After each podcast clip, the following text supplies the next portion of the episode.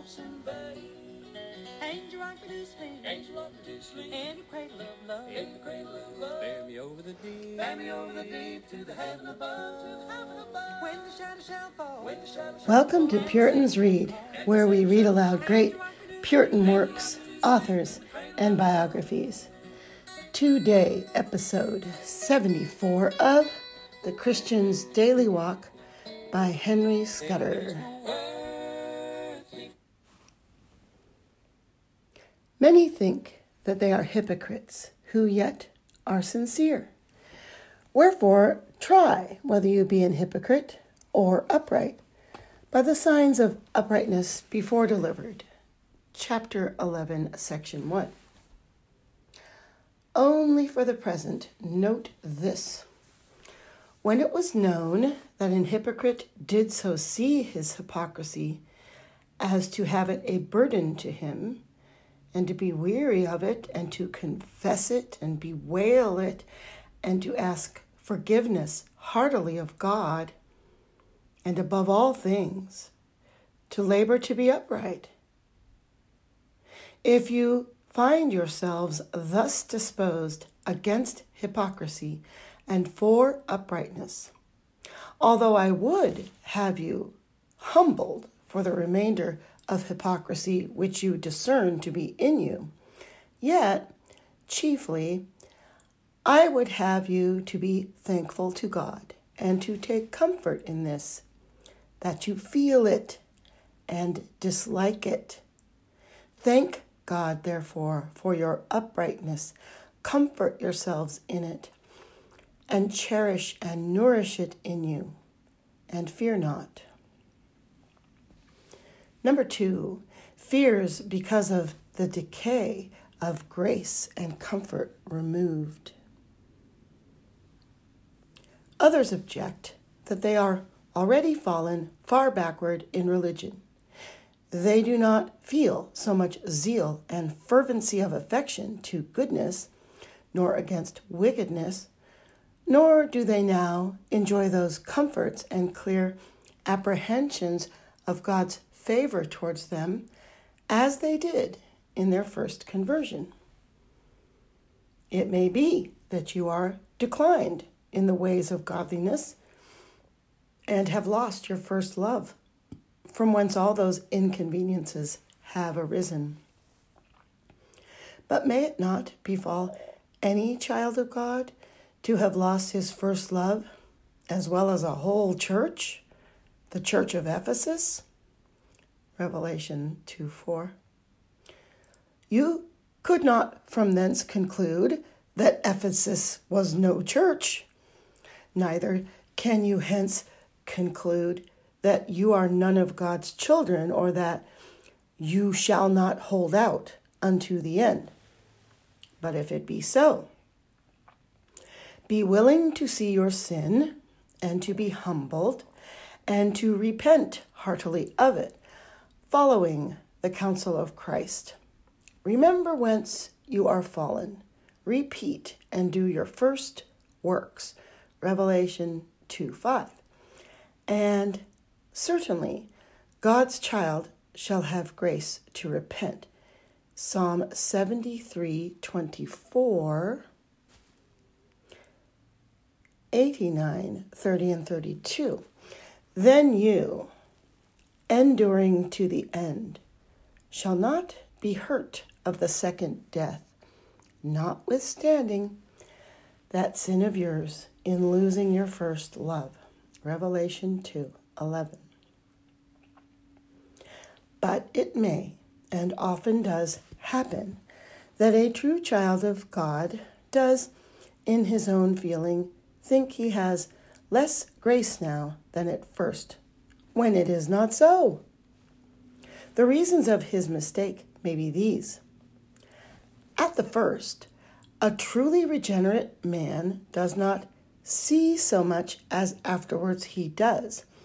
At first, you had, indeed, the light of the sun, but as at the first dawning of the day, whereby you saw your greater enormities and reformed many things, yea, as you thought all, but now Since the sun, being risen higher towards the perfect day, shines more clearly, it comes to pass that in these beams of the sun, as when it shines into a house, you may see more motes, and very many things amiss in your heart and life which were not discovered nor discerned before.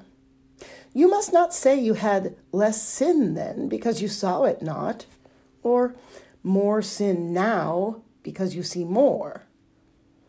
For as the eye of your mind sees every day more clearly, and as your hearts grow every day more holy, so will sin appear unto you every day more and more for your constant humiliation and daily reformation. For a Christian, if he go not backward, sees in his advanced lifetime more clearly what is yet before him to be done, and with what an high degree of affection he ought to serve God, and to what an height of perfection he ought to raise his thoughts in his holy aim, which in the infancy of his Christianity he could not see, hence his error. Even as it is usual for a novice in the university when he has read over a few symptoms of the arts, etc., to conceit better of himself for scholarship than when he has more profound knowledge in those arts afterwards, for then he sees his difficulties, which his weak knowledge, not being able to pry into, passed over with presumption of his knowing all. Secondly, good desires and enjoyments of comforts are sudden, new, and strange at first, which suddenness, strangeness, and newness of change, out of a state of corruption and death into the state of grace and life, is more sensible and leaves behind a deeper impression than can possibly be made after such time that a man is accustomed to it or than can be added by the increase of the same grace. A man that comes out of a close, dark, and stinking dungeon is more sensible of the benefit of a sweet air, of light and liberty the first week than he is seven years after he has enjoyed these to the full. Let a mean man be raised suddenly and undeservedly to the state and glory of a king.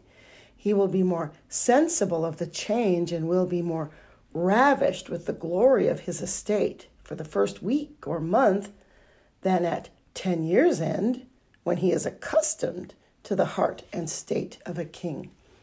Yea, more than if at ten years' end double power and glory should be conferred upon him. Thirdly, God, for special causes, is peculiarly tender of his scholars when they first enter into Christ's school. In like manner does he deal with his babes in Christ before they can go alone. Isaiah 66:12 Do not wise schoolmasters the better to encourage their young and fearful scholars. Show more outward expressions of affection and kindness towards them the first week that they come to school. Yea, it may be, show more countenance and familiarity towards them their first week than ever after, until the time that they send them to the university? And has not a young child more attendance and fewer falls in his or her infancy while carried in the arms or led in the hands of his father or mother than when it goes alone. But when it goes alone, it receives many a fall and many a knock.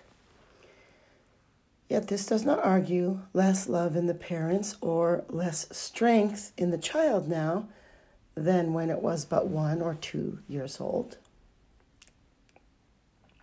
Fourthly, although God's trees planted in his courts, Psalm 92:14, always should and usually do in their advanced years bear more and better fruit than they did or could do in their youth. Yet these, through a false apprehension of things, may judge themselves to be more barren in their age than they were in their youth. It may be you feel not in you that vigor, heat, and ability to perform good duties now in age as you did in your younger days. But may not this arise from natural defects, as from want of memory, quickness of thought, or of natural heat and vigor of your spirits?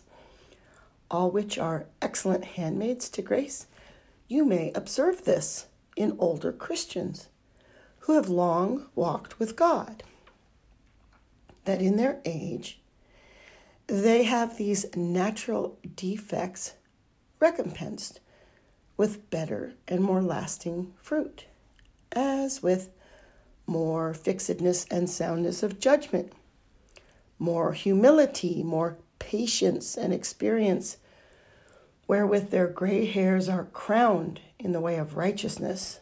1 John 2 12 and 13.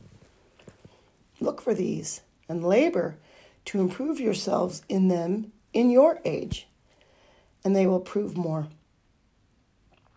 beneficial to you than your fresh feelings and your sensibly felt zeal in your younger times. Proverbs 16:31. Number 3. Fears of backsliding and apostasy from the examples of others removed. There are yet others, it may be the same, when they observe that many who are of longer standing than themselves, who have had much more knowledge and have made a further progress in the practice of godliness than they, are yet fallen fearfully into some gross sin or sins. Yea, some of them are departed from the faith and have embraced with Demas this present world, either in the lust of the flesh, the lust of the eye, or pride of life. 2 Timothy 4:10 There are some of them fallen to popery or some other false religion wherefore they fear that they shall fall away also and that their hearts will deceive them in the end that the falls of others should make all that stand to take heed lest they fall is the express will of God. 1 Corinthians 10 12. It is a high point of wisdom for you to observe and do it. Likewise, to fear so much as to quicken you to watchfulness and prayer is an holy and commendable fear. But to fear your total or final falling away, only because some that have made profession of the same religion are fallen, is without ground.